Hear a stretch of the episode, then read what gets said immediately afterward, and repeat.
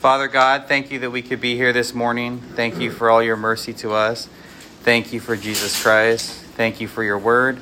Um, thank you for uh, providing for us and for a way to, to uh, help and bless our neighbors. We pray, Lord, that um, you be glorified as we look to your word, that, um, the, that by your Holy Spirit, that you would be turning our minds and hearts to Christ. And we pray this in Jesus' name. Amen. Okay, so I've been, um, when I've been here at the food pantry um, for the last, I think, since May, uh, and I've been and I've been speaking to you to you all. Then I've been talking about the I am statements of Jesus, and uh, so today we're coming to the last one that I'm going to talk about. And next time I come, I'll start something new. Um, but so the I am statements are a good way for us to know know more about Jesus, know more about who who He said He was, and we've gone through them.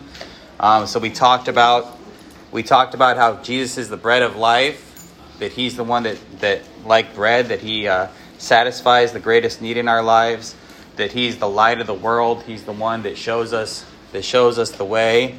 We talked about how Jesus is the good shepherd, that He's the one that leads us and saves us and cares for us. Uh, last time I was here a few weeks ago, we talked about how Jesus said, I am the way, the truth, and the life, that He's the only way to God, He's the way to have eternal life. And today we come to uh, I am the vine in John chapter 15. So I'm going to start here at uh, 5, uh, John 15, verse 1. I am the true vine, and my Father is the vine dresser.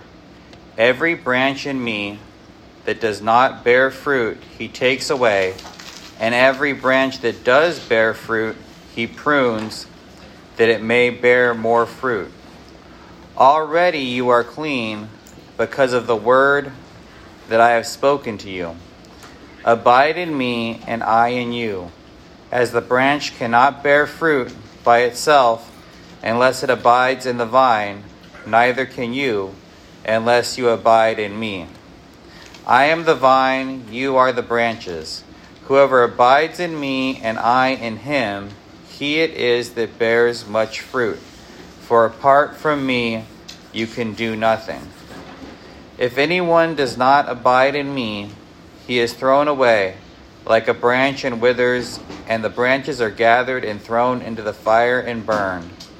If you abide in me, and my words abide in you, ask whatever you wish, and it will be done for you. By this my Father is glorified, that you bear much fruit, and so prove to be my disciples. So Jesus is the vine. We're uh, as Christians, believers in Christ, we're connected to Him. Like we, I think the um, like the metaphor is, is clear that just like just like branches are, are connected to a vine, that's their source of life. That's what they need to keep continually coming back to to sustain them. And that's the same way that Jesus is in our lives. Is that we have to stay connected to Him. It's Him that's that's the source of our life spiritually. Well, and actually, who uh, gives us gives us physical life too. But especially for um, to have to have spiritual life, to have spiritual strength, we need to be co- continuously connected to Christ and going to Him. And in uh, verse two that I just read, says it talks about bearing fruit. It says, "Every branch of me that does not bear fruit, He takes away, and every branch that does bear fruit, He prunes, that it may bear more fruit." So, what is this? What is this bearing fruit talking about? What does bearing fruit look like? And what bearing fruit looks like is um, is obeying God, following God's word, following God's commandments. We see Jesus um, just previous to this part, this part that we read in, in the in chapter fourteen. He says, "Whoever has my commandments and keeps them, he it is who loves me, and he who loves me will be loved by my Father, and I will love him and manifest myself to him." And again, it says, Jesus answered him, If anyone loves me, he will keep my word, and my Father will love him, and we will come to him and make our home with him. So, bearing fruit has to do with, obe- with obeying God's commandments. We see Jesus also talked about about God's greatest commandments in uh, in Matthew 22. It says, "But when the Pharisees heard that he had silenced the Sadducees, they gathered together, and one of them, a lawyer, asked him a question to test him. Teacher, which is the great commandment in the law?" And he said to them, said to him, "You shall love the Lord your God with all your heart, and with all your soul, and with all your mind." This is the great and first commandment. And the second is like it you shall love your neighbor as yourself. On these two commandments depend all the law and the prophets. So, this is how we're to obey God, how we're to bear fruit in our lives, is by, by loving God, you know, loving God with our heart, worshiping Him, having, you know, having affection for Him, and, you know, loving God with, with all of us, with our soul, with living our lives for Him, living our lives in obedience for Him, to Him, and loving God with all our mind. You know, and that's especially knowing the Bible, reading the Bible is important for loving God with our mind, to be thinking God's thoughts after Him, and so growing to growing to know God in that way, and and loving our neighbor, and loving our neighbor, uh, you know, just comes down to comes down to being a good, you know, being whatever role God's given you in life, being a good husband, a good wife, a good parent, a good friend, a good uh, employee, a good employer. Um, where, wherever we are in life, um, there's ways that God has called us to love our neighbor and to help out our neighbors wherever we can. And we can learn more really by, by looking at the whole Word of God. We learn more about what it means to love God and our neighbor, especially looking at the Ten Commandments or in the Old Testament or looking at um, some of the Apostle Paul's letters in the New Testament give us more instruction, specific instruction on how we're to love God and love our neighbor.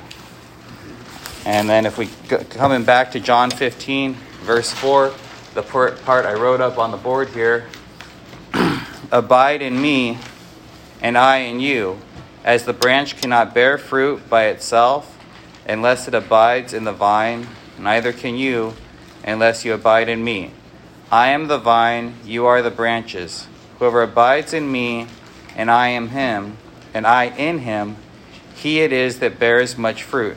For apart from me, you can do nothing.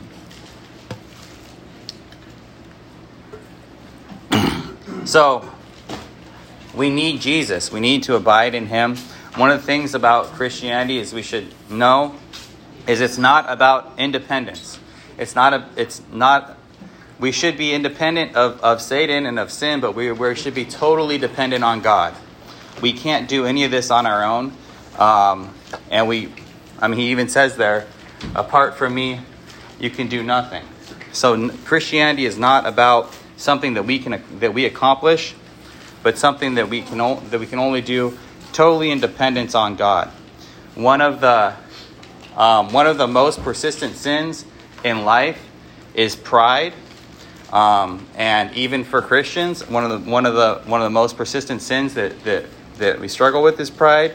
But if we understand what the Word of God says, if we understand the message of Christianity, it really should crush all of our pride. None of us should th- should think highly of ourselves or think that we accomplish anything by our own in, in our by ourselves. Like in uh, 1 Corinthians, it says in chapter 4, for who sees anything different in you? What do you have that you did not receive? If then you received it, why do you boast as if you did not receive it? Like everything we have, um, we have by the grace and mercy of God. Even even our ability to obey God comes by His His mercy in our lives. And we need to. And if we uh, if we try to obey God's commandments on our own, it should just show us how much we need the vine how much we need to abide in Jesus, how um, how uh, impossible it is without Jesus to uh, to live a life of obedience, and so we need to keep coming back to Him, and that's why that's part of why church is so important. Why it's important important for you to be part of a good church if you believe in Jesus Christ, because that's where we that's where we get all the ways that we abide in, in Christ. The ways we abide in Christ are by His Word, by hearing his word preached, like right now, or like in church on Sunday when you hear the word preached. That's how we abide in his word, and also reading reading his word on your on our own. Um, we also abide in Christ by taking like taking the Lord's Supper, being baptized. If you if you believe in Christ and you haven't been baptized yet, you should be baptized. Um, so taking those sacraments and also prayer, praying together with God's people or praying on our own. Those are ways that we that we abide in Christ, that we show our need for Him and our dependence on Him, and that He He nourishes us through those ways. And then uh, verse six in our passage says, "If anyone does not abide in me, he is thrown away like a branch and withers, and the branches are gathered and thrown into the fire and burn." So it's another thing that Jesus wants us to understand is it's not it's not enough for us to just say that we're Christians. Um, there's many people who there's many people who have said they're Christians, said that they were followers of Christ, who who ended up being like the branches that are gathered, thrown into the fire, and burned. Um, we we need to be really living this out if we're if we're Christians. Not that not that it's something like I just said. It's not something we achieve on our own. It's something we can only achieve by the grace of God. But as we, um, it, it shows who we really are. If we're living in obedience to God, if we're following His commandments, that shows that we really are the true, the true branches, and the, the ones who truly um, follow Christ and will and, and will persevere with Him. And then uh, verse seven has a promise for us. It says, "If you abide in me and my words abide in you, ask whatever you wish, and it will be done for you." I think we see that some promises like this in Scripture that whatever we ask God that He'll give for, give to us, it's important to remember this is not saying like in a selfish way. I mean, God is not just like a genie that we can just ask for whatever we want. It's but it's qualified by what it says, what goes along with the statement. It's not whatever we wish just for our, in, for ourselves, but it's whatever we wish in following God, because it says it says if you abide in me and my words abide in you. So if we're abiding in Jesus and living by his word, then what we are going to desire, what we're going to be asking for and wishing for, is to follow Jesus and to bear fruit. And it goes together into the next verse that it says, By this my Father is glorified, that you bear much fruit. So it's in it's in what we're trying what we want what we desire to do for God, what we desire to do in honoring him, that that's that's how we that's that's the kind of wishes that it's talking about when it says whatever, ask whatever you wish, and it'll be done for you. But at the same time, I don't want to take away from that promise because I think it is a great promise in our in our lives as believers and something that we can really hope in. Because sometimes we do face discouragement. We might face discouragement in in what what we're trying to do for God or how we're trying to live for God, how we're trying to overcome the temptations in our life. You know, we we face difficulties. Um, but we have this promise that if we're if we're abiding in Christ, if His words abide in us, and we're seeking to, to obey Him, that He will He will give us whatever we need. He'll give us whatever we need so that we're able to bear that fruit and able to live a life that glorifies God. I know for myself it's a it's a good promise to remember because sometimes I feel like, you know, I don't have all the time I wish I had. I don't have all the I ha- you know I don't have everything the way I wish it was, so that so that I feel like I could I could follow God and serve God more. But if I can trust in this promise that if uh, that uh, that if I'm seeking to serve God, abiding in Him, abiding in His and His words abiding in me, that He'll give me whatever I need to bear fruit, and He will for for you as well. And then uh, verse eight is the last verse I'm going to talk about. It says, "By this my Father is glorified, that you bear much fruit, and so prove to be my disciples." So this is why. This is why Jesus is the vine. This is why God sent Jesus to be the vine for us. This is why there even are disciples of Jesus, and why there even are, are followers of Christ, people that go to church. It's for it's for God's purpose, for God's glory. Like it says, but by this is the Father glorified that we bear much fruit and so prove to be his disciples. That's what God's purpose in all in all of this.